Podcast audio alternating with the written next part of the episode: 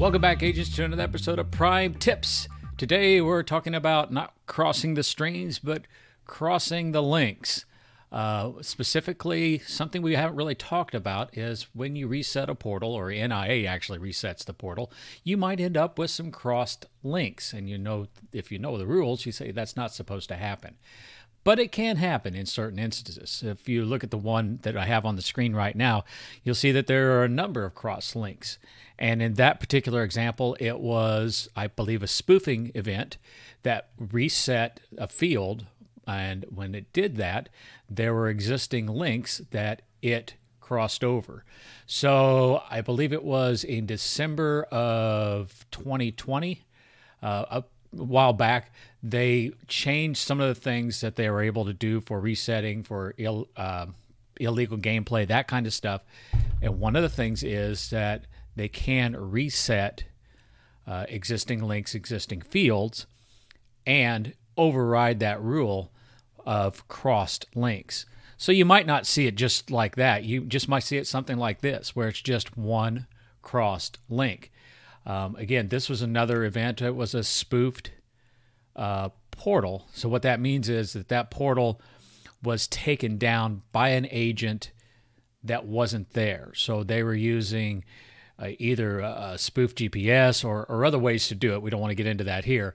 But they weren't actually at that location. That's the charge. And we'll look at how you go about proving that. And if NIA agrees, then they will reset that link or field or whatever is there. Now, you'll notice that the owner of that portal is NIA Section, and the rest of that is Section 14, which is it's one of the special accounts that you would run across. So there's Ada and Jarvis. You've probably seen those. If somebody has Ada or Jarvis, they flipped a portal, you will see those names on it. This one is NIA Section 14. It used to be NIA Game Master. So if you ever see NIA Section 14, and there you can see the player stats, just a level 8 player, that means that Niantic has stepped in to do something. And they have probably reset something because a spoofer or bad gameplay has been reported, and they've done the investigation and they've taken action. So how do you go about doing that? Well, they really want you to go through the in-app support with a scanner, and they give you the instructions on how to do that.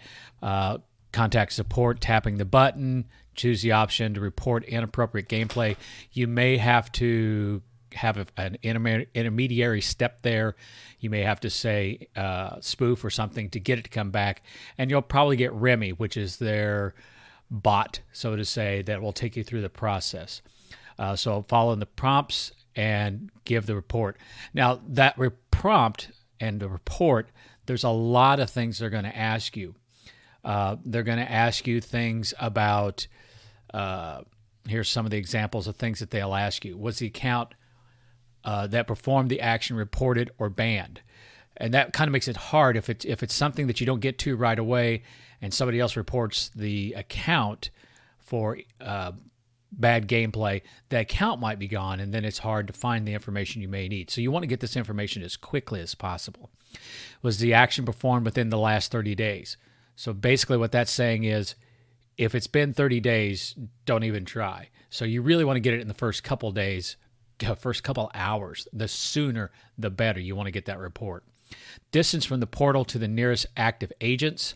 That's important because if you can show that there was no active agents within miles of this portal when this happened, it's a better indication that it was a spoof.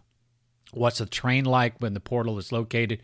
Again, if it's a difficult terrain, it would lead you to believe that they spoofed it instead of going out to get it. So, for example, in 2018, we had a large operation. It's the same portal that I'm looking at there, that we were throwing 4.3 million MU per level or per layer.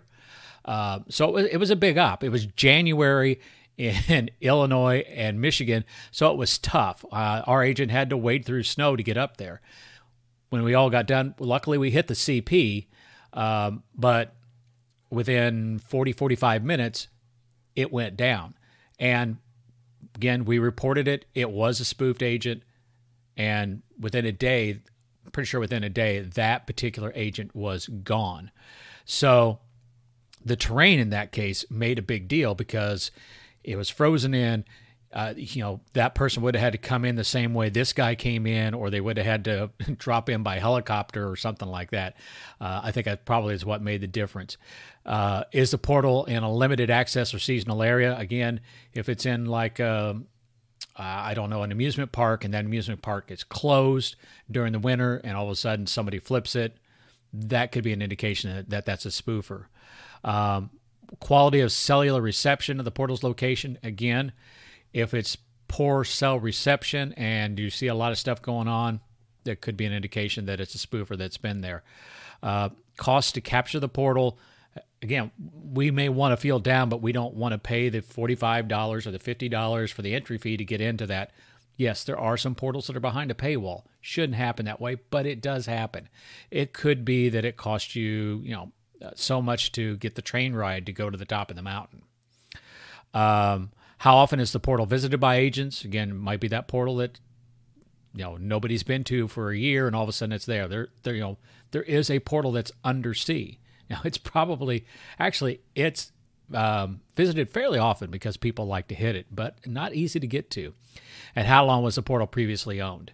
So they use those things to make their decision and consider it to be a legitimate actions or illegitimate actions, or is it a bad actor? And those actions follow some of their rules, and then they have a lot of people that are involved in making the decision about whether to turn it back. So it's not something that you're going to, just because you think nobody was around, but it's possible they were there, they're probably not going to flip that. They're not going to turn it back. They're looking at something that is a major field and good indication that it was a spoof, that it wasn't just some good play, that somebody happened to be nearby or knew what was going on. So there you have it. Crossing the streams, crossing the links, it can happen. It's probably NIA Section 14 that's doing it. So I hope you get out in the field, and I'll see you soon. Bye, agents.